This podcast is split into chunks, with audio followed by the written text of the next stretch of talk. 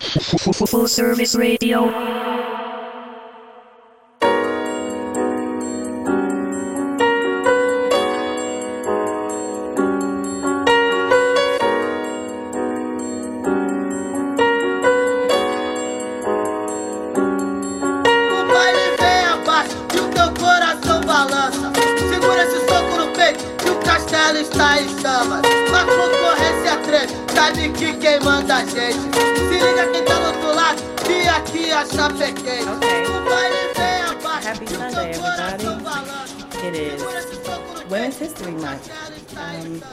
Welcome to Black Girl Missing, a podcast that covers stories of black girls who were reported missing when they were under the age of 18. We are live at the Line Hotel in Adams Morgan, D.C., and this podcast is brought to you by Full Service Radio. Due to the sensitive and sometimes graphic nature of these cases, we advise listeners to use caution when listening. Black Girl Missing is supported in part by New Voices for Reproductive Justice. New Voices for Reproductive Justice is a social change organization dedicated to the health and well being of black women, femmes, and girls. I am one of your co hosts. I'm Nikki. I'm here in the studio with the illustrious Feminista Jones. I am Feminista Jones. I don't know about illustrious. I got coffee stains all over my shirt and two drinks in my hand. All right. And on the phone, we have our other co host, Asa. Hey, everybody.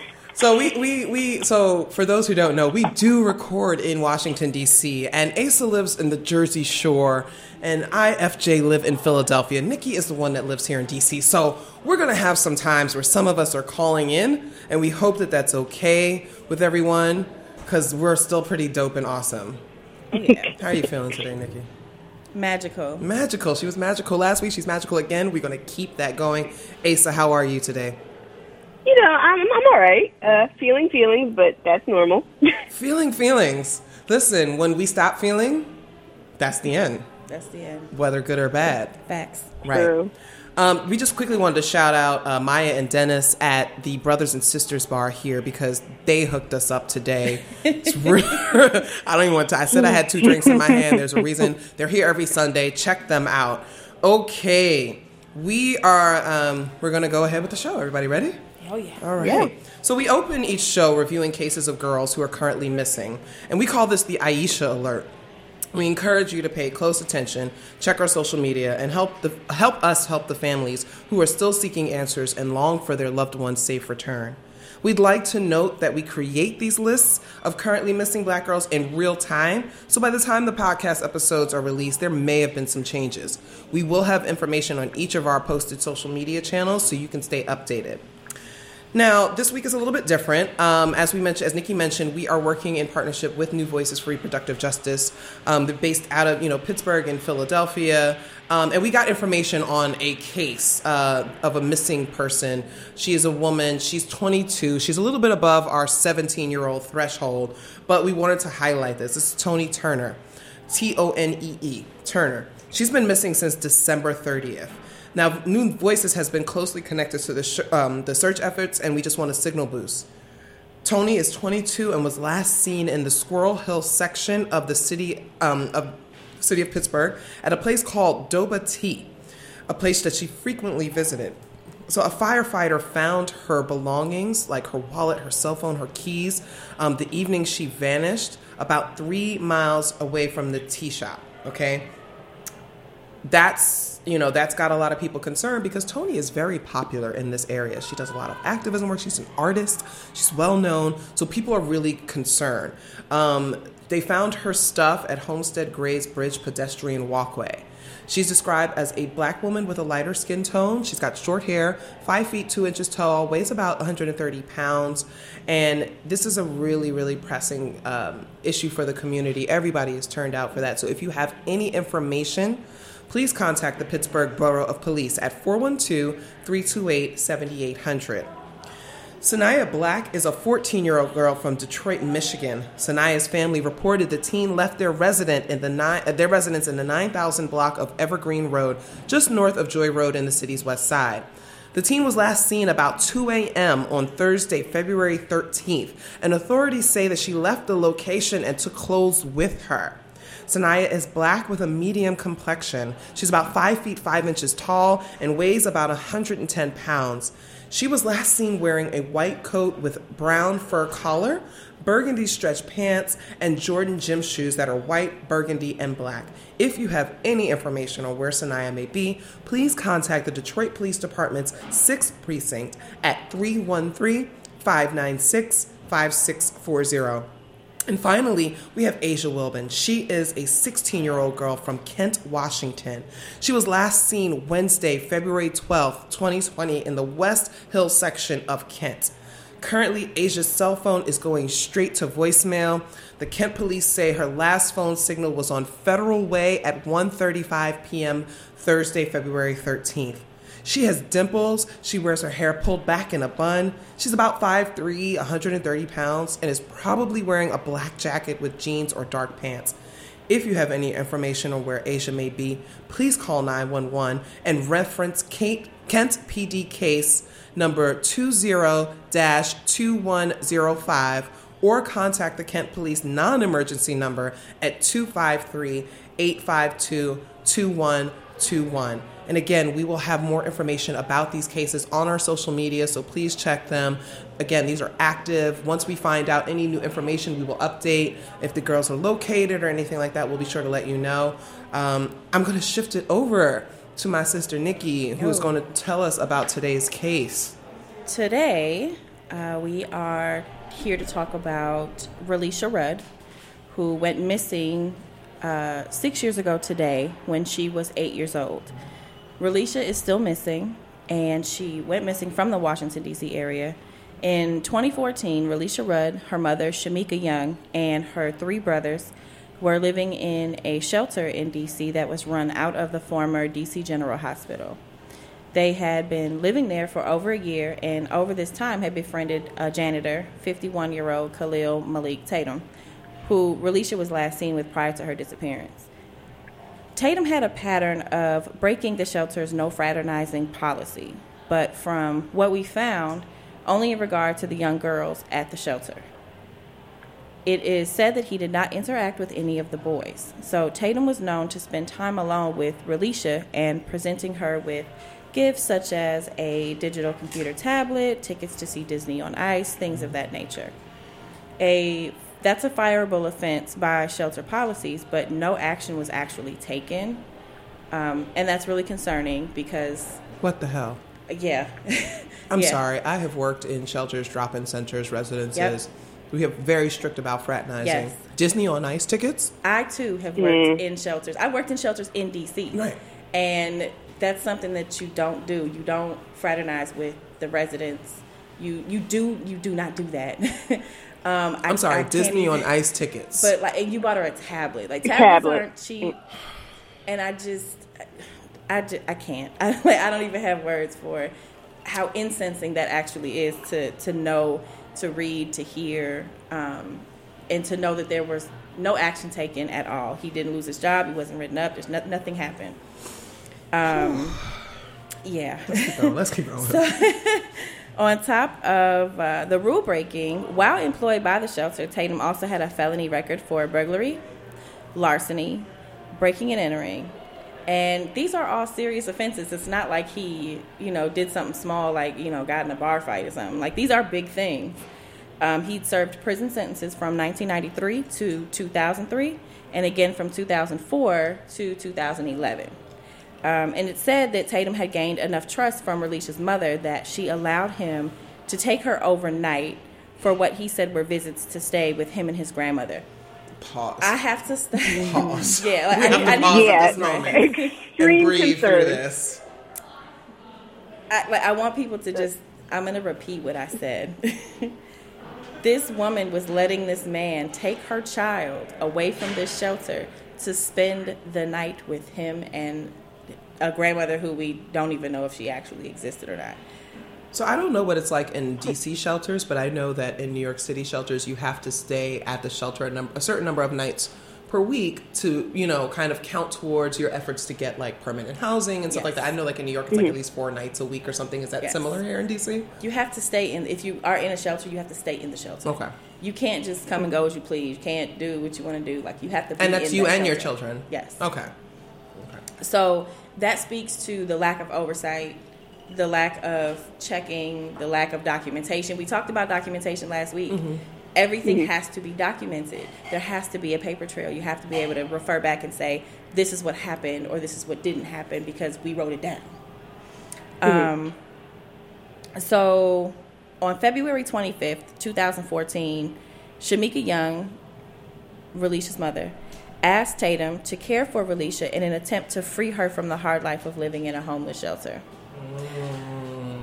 So, just like that part hits me in two places because one, that could easily just be um, a story she told to, uh, you know, relinquish accountability from herself, but also it speaks to how hard it is living in homeless shelters, particularly Absolutely. for children. Absolutely. Absolutely. You don't I would never wish gonna it on my worst worst Right. No, absolutely not. So I can absolutely understand a mother being that desperate Right. um, to get her child out of that, but also going further in, it just doesn't track. Right. You have to manage your um, you have to manage your expectations with people who are in these really difficult situations. But you also Mm-hmm. have to manage your judgment when you are in that situation. Like, Right. maybe it seems like it's a better option for your child, but is it really? Mm-hmm. Because you don't really know that person. And it's just like when you're in a relationship with someone. You don't know them until you live with them, spend time with them. She didn't know that Mm-hmm. man. All she knew was that he cleaned up the shelter she was living in. Right. That's it, you know? And um, so the story gets more complicated from there, even. So, surveillance videos show Relisha walking with Tatum on February 26, 2014, at a Holiday Inn Express in Northeast Washington, D.C. After a prolonged absence from school, social workers were sent to the shelter on March 19th. March 19th, that's like a month later um, to find out where Relisha was and why she had not been in school.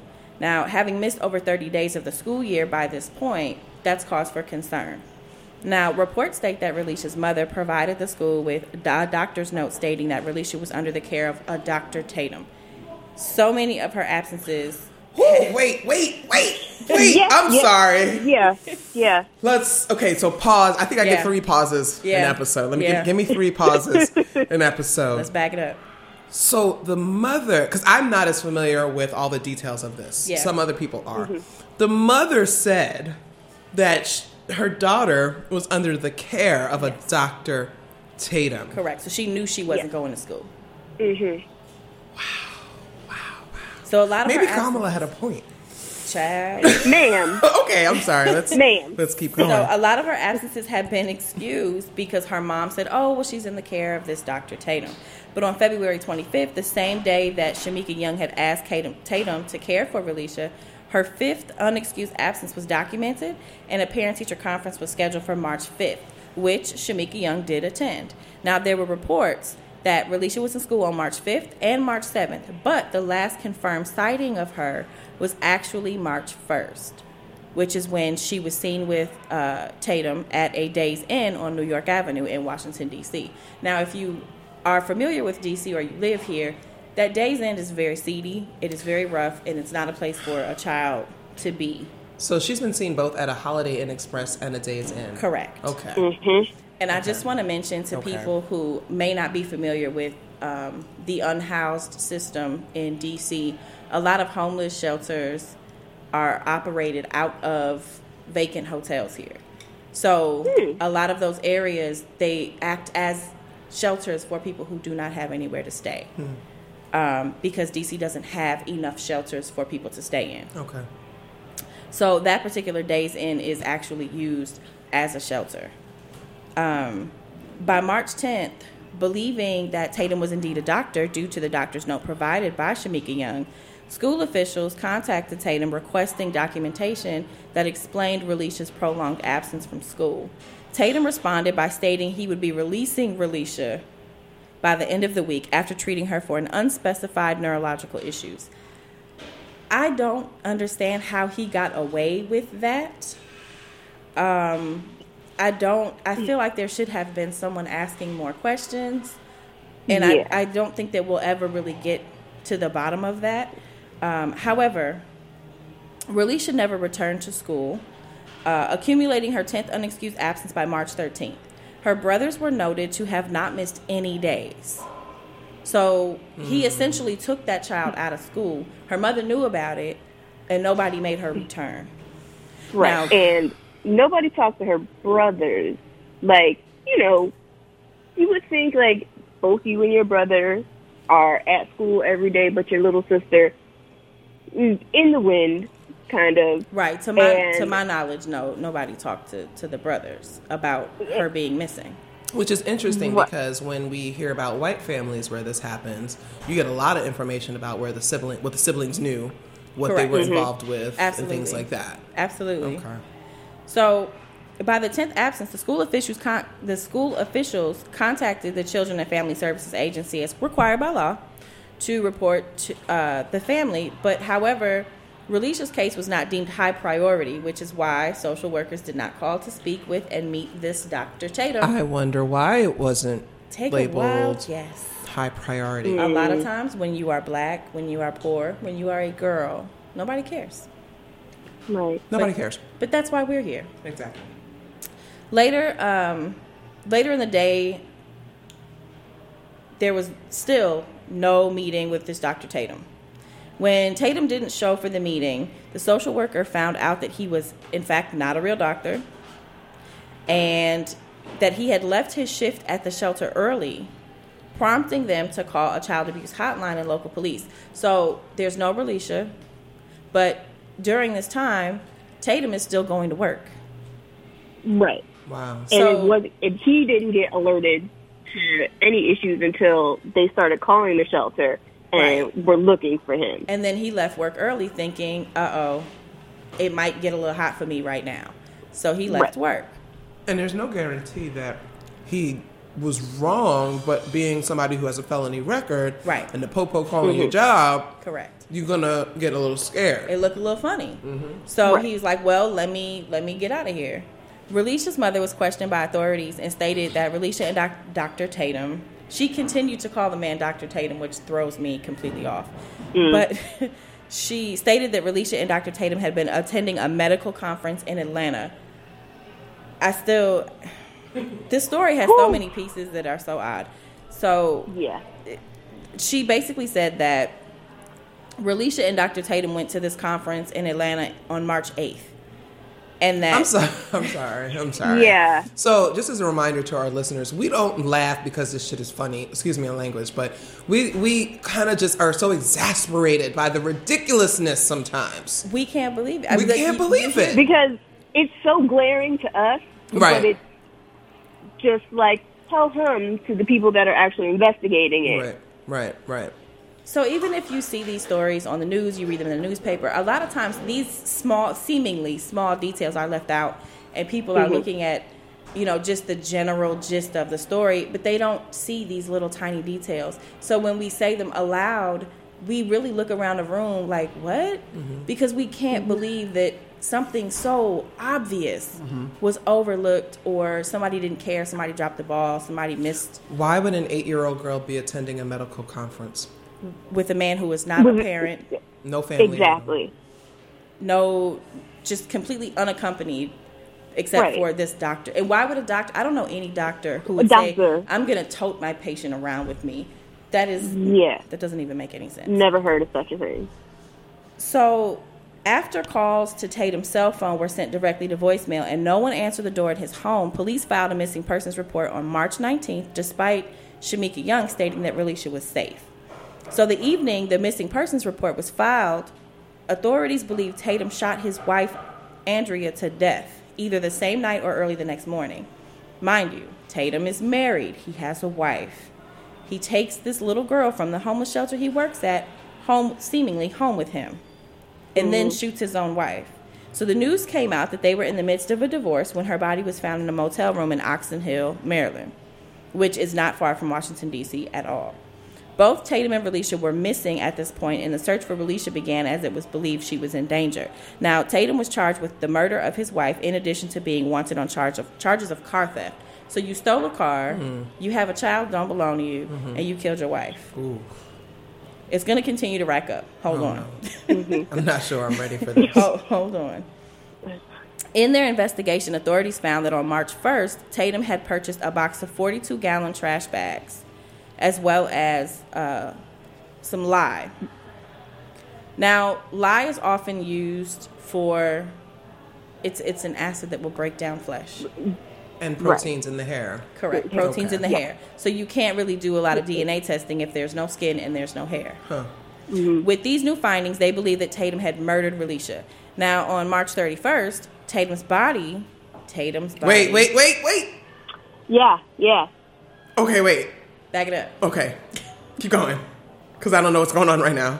On March 31st, now mind you, Relisha went missing March 1st. So this is one month of just Yeah, so pure March shenanigans. 1st. Yeah, this is, and March it like feels like the longest month of the year. it's a hot Right. mess. Yeah, it does. From the 1st through the 31st. So the, on March 31st, Tatum's body was found in Kenilworth Park and Aquatic Gardens, Hmm. having shot himself with the same gun used in the shooting death of his wife. There were still no signs of Relisha in the search of the park and surrounding areas. And since Relisha first went missing, multiple sites have been searched but no new leads.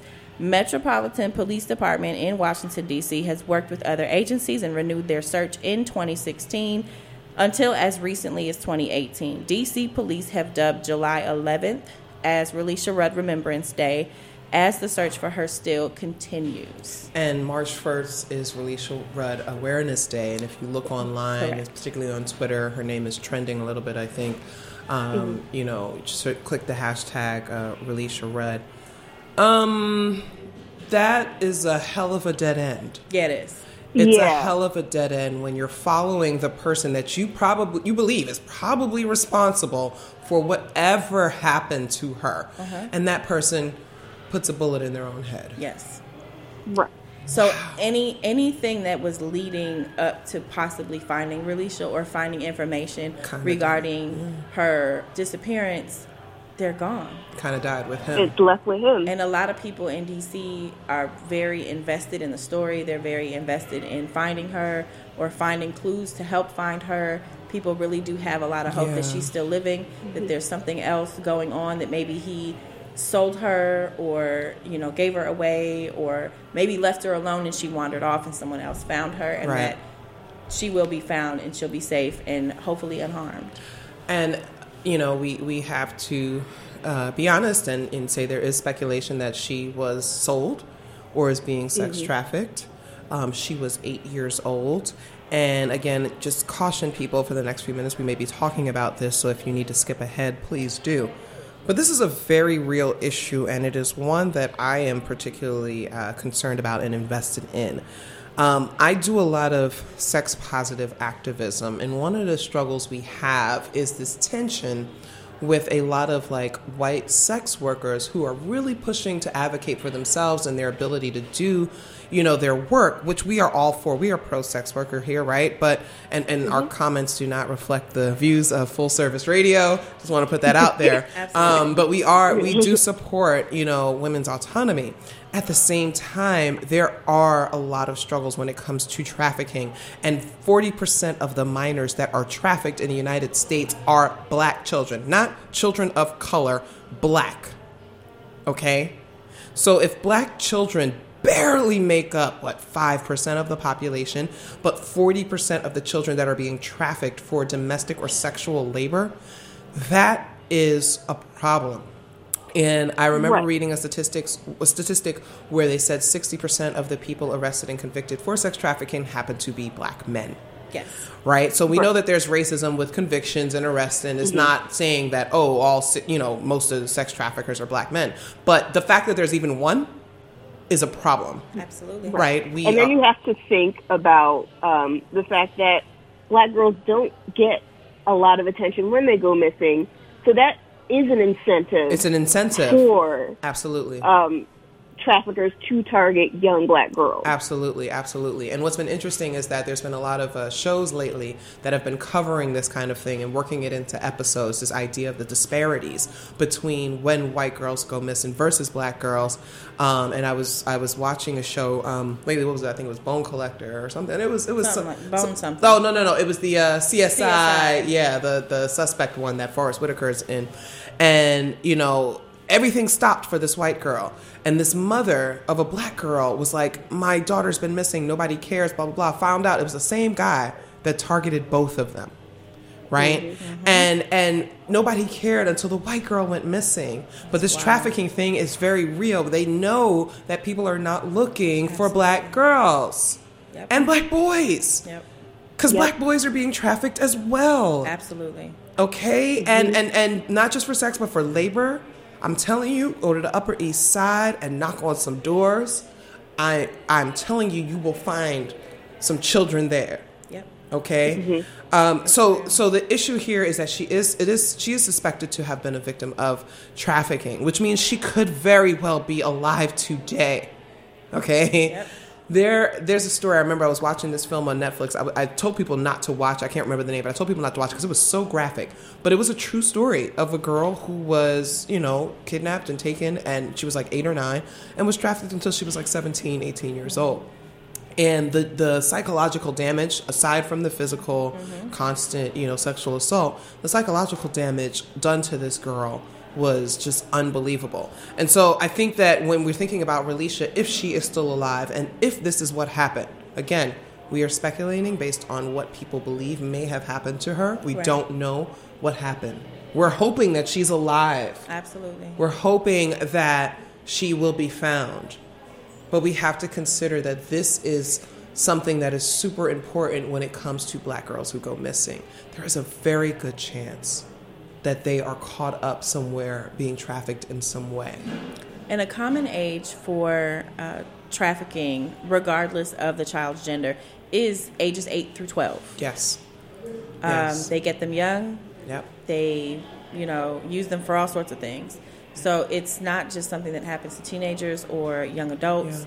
This, these are children. It's a pretty specific specific um, age. I know some people get like really like weird like when we make the distinctions between the type of predators there are. You know, when we talk about pedophilia, and somebody will say, "Oh, well, she's 17. He's a pedophile." Well, no, not necessarily, right? Um, pedophilia is is about a certain age, and that's why the ones that are eight to 12 tend to be the ones that go missing because that is the target age Correct. for people that have been you know that have pedophilia. Right. They're not looking for 17 year old girls. By 17, they're done. They don't want them. Nope. They're looking for the eight year old and the that distinction does matter. It does matter. Yes. It matters. It's so, it does matter, and and and I hate that.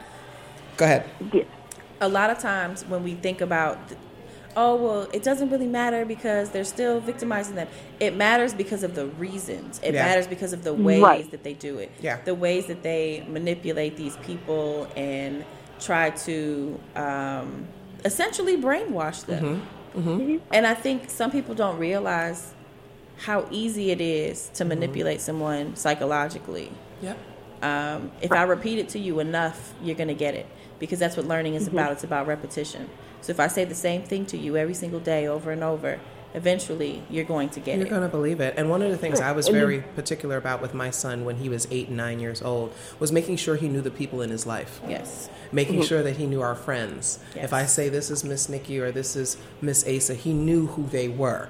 So that nobody could come to him and Yes. say, I'm a friend of your mom's. He added me on Facebook. He did. Listen, everyone, my kid added Nikki on Facebook. I have to cut him out of a lot of things. But he added her on Facebook, okay? He was like, I think he was like nine when he did that. But oh. it's like, these are the people that you know. And I, and I, I caution all parents and I, I suggest that all parents make sure that your children know who your close friends are mm-hmm. so that nobody can go up to them and say, hey, I, you know, I'm a friend of your parent. But here in this situation with Relisha, apparently, her mother gave you know gave the guy the go ahead and i don't i, I don't don't, get know. that. and there's a lot of questions about shamika young that i don't have an answer to. Someone else may. Mm-hmm. I don't know. But you know she may have been living with a mental health diagnosis that you know, changed her judgment a little bit. She may have been medicated. She may have been on drugs. I don't know. She may have just been so stressed out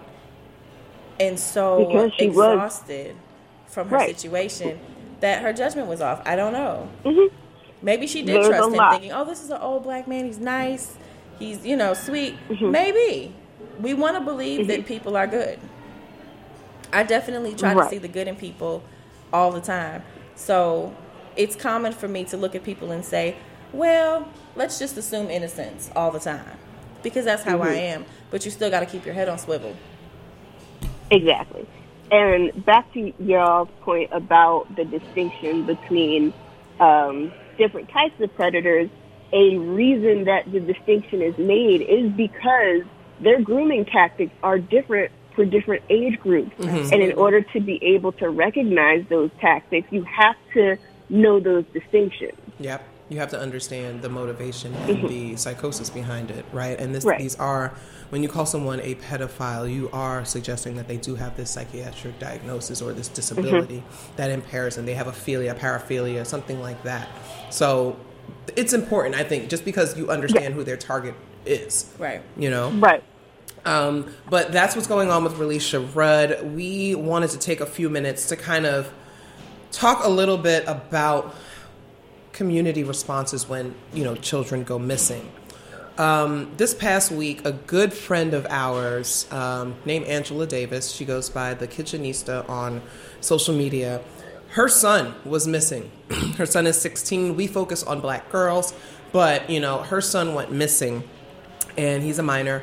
And it took a lot for her to go to social media to ask people, you know, for help Right. um, she got an outpouring of support. I mean, there were so many people that were just like, you know, really looking out. It actually eventually led to him being found Yeah. safely, if like five days later. Yep. Okay, so she- he didn't have a phone, he didn't have anything. Now, her son is two years older than mine, and she and I actually have the same birthday. So for me, I couldn't sleep. I was just, I was totally just vexed and could not believe that this was happening. But yet, you go on social media, yeah. and it was terrible to see the ways in which some people came for her. Her being a single mm-hmm. black mom, the, one of the worst moments of her life. Some folks decided that running away does not equate being missing, equate to being missing. Oh, Nick, I, mm, Nikki, you had said something about that before, but I, who? I don't get it. so, how is that your first reaction to anyone in the throes of being scared for their child? To say, well, they ran away. They they're not actually missing. it doesn't change If you the don't fact know you where your missing. child is, they are missing. Right. That's absolutely right. And the thing with black children is that sometimes it does start off with them running away. Yes. They're frustrated. Same way with white children, same way with Asian mm-hmm. children and Latino children and any child. A lot of times it does start with them running away. Absolutely. And maybe they blow off some steam and they come back the next day with their little stick with the little handkerchief, you know, like they used to do in the cartoons. They would pack up their books in a little, and I'm running away and I'm, I'm. I don't like you. And what Angela said was that they did have a fight Yeah. because she took his phone and he was upset and he kind of ran off. Because he's 16. Because that's what they do. Yeah, he's a kid. He's a kid. They, a hot-headed kid at that. You know, we, it is what it is. So she thought maybe, you know, she went to look for him, but thought maybe he would come back after things cooled off. But then he didn't. Nope. Then And he because did it. that, that frontal lobe is not fully developed. It's not there. So she, after a couple of days, she she just had to go to social media. Why? Because social media still remains the one place where black women can be heard the most. Absolutely. That's that's the bottom line. And as she is a very popular uh, food blogger, a lot of people know her. A lot of people don't like her for whatever same reasons. They don't like me. It doesn't matter. We got the same birthday. We got that Aries fire. We ain't for everybody. Hey, We ain't for everybody, but we got people that love us. That's what it matters, right?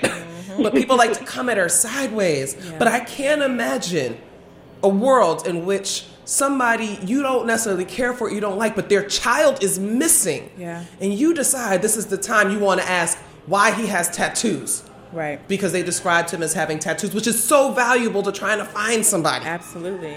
So Super people were like, well, why does he have tattoos at 16? that doesn't matter. On my mama, I wanted to snatch somebody. I had tattoos when I was a teenager. I, I got my first tattoo when I was 16. I, I was- still got it. I was Look, you wanna 13. see? That's beautiful. I was 13 when It's I got my very first tattoo. sexy. 20 my my 20 parents were livid when they found out, my mama took me. but it still, it you know, it still matters because if I go missing, people know she's got this She's old got this tattoo. tattoo, yeah. It's mm-hmm. been there for years. It Yep. looks like this. We've got photos of it. Yep. So, and, and, and it seemed like there was some comment. I'm going to say again, overwhelmingly, most of the response was supportive. But people were acting like she somehow deserved this because they didn't like her. Yeah. Mm-hmm. I don't understand how you could wish that on anybody. The police, they dismiss us. They offer us little help, if any at mm-hmm. all. She made that clear. The Detroit police weren't working. I'm sending tweets to them. I'm sending tweets to Rashida Tlaib or whatever. I'm like, listen, Yeah. whoever will listen, Yeah. this woman's child is missing. Whether runaway or taken doesn't matter. If you're not gonna help, be quiet. Just shut up. right. Yeah. Keep And- scrolling. And as part- much part of of the the reason- community and communal response, there was that apathy and just the the internalized disgust at single mother, single Yes. black mothers Yes. and black children, People Yes. hate single and moms. that can't be dismissed because it's the reason why so many black kids go missing and aren't found. Yes. Absolutely. That is absolutely true because I'm telling you the the difference when it is a black mom and dad together looking for their child Yeah. versus a black mom by herself, the differences are as wide as the ocean. And it's wrong. Part is- of the reason that we chose to do this podcast is because we truly believe that we all we got. Mm-hmm. And so many of our stories aren't told. They're not told in full. They're not told in detail. We don't get a dateline in uh, episode. We don't get 2020. We don't get any of that. We have to rely on each other. Yep. And a lot of the stories that you're going to hear us tell over the next few weeks are going to be stories that may have taken place before the internet was what it is now. Exactly. So if we can bring even a smidge of awareness to a story, then we did the right thing. Yep. We don't have And I also have to know a lot of the stories we'll cover aren't going to have those full in-depth details Yes. that you hear on other true crime podcasts about missing people because the time and effort wasn't taken out in the moment Mm-hmm. to make sure those details were found out, put out, and discussed. That's real. as we research these episodes, we are digging and digging and digging and trying to piece things together and make sense of it because what little there is, sometimes it's conflicting. So that's why we're doing this. But mm-hmm. that is absolutely true. It's hard to find the information. So that's why we're trying to be another resource. We don't always have the resources to hire private investigators, we don't always have contacts with the government or the FBI. We have to rely heavily on social media and other platforms to amplify and bring awareness to what's going on. It's very difficult to be vulnerable and to expose yourself to people who blame you for even existing. Um, we need to stop this nonsense. We need to come together as a community and we need to fight against the racism and the misogyny and the white supremacy of missing people. That is, this is about white supremacy and the the centering of white women and girls when they go missing. So when you start attacking black single moms or single parents or whatever and and disregard their calls for help when their children go missing, you are working and upholding white supremacy. And that is wrong. So we need to be better. That's just period dot com dot org dot biz dot me whatever like we're just we're tired of it um, thank you so much for coming what do we got tell them where they can find us asa Black Girl Missing is a podcast researched, written, and produced by us. It's a labor of love of three concerned black women who want justice for missing black girls. Today's episode was written, uh, co-written by Asa and Nikki and produced by Jamal. Find us wherever you listen to your favorite podcasts. On Twitter, you can find us at B-L-K-G-I-R-L-M-I-S-S-I-N-G. Facebook is Black Girl Missing Pod and Instagram Black Girl Missing Podcast. If you have any information, feedback, tips, uh, names of girls you want us to look into their cases, please email us at blackgirlmissingpodcast at gmail.com. thank you and we will see you all next week Have a blessed Yeah. week.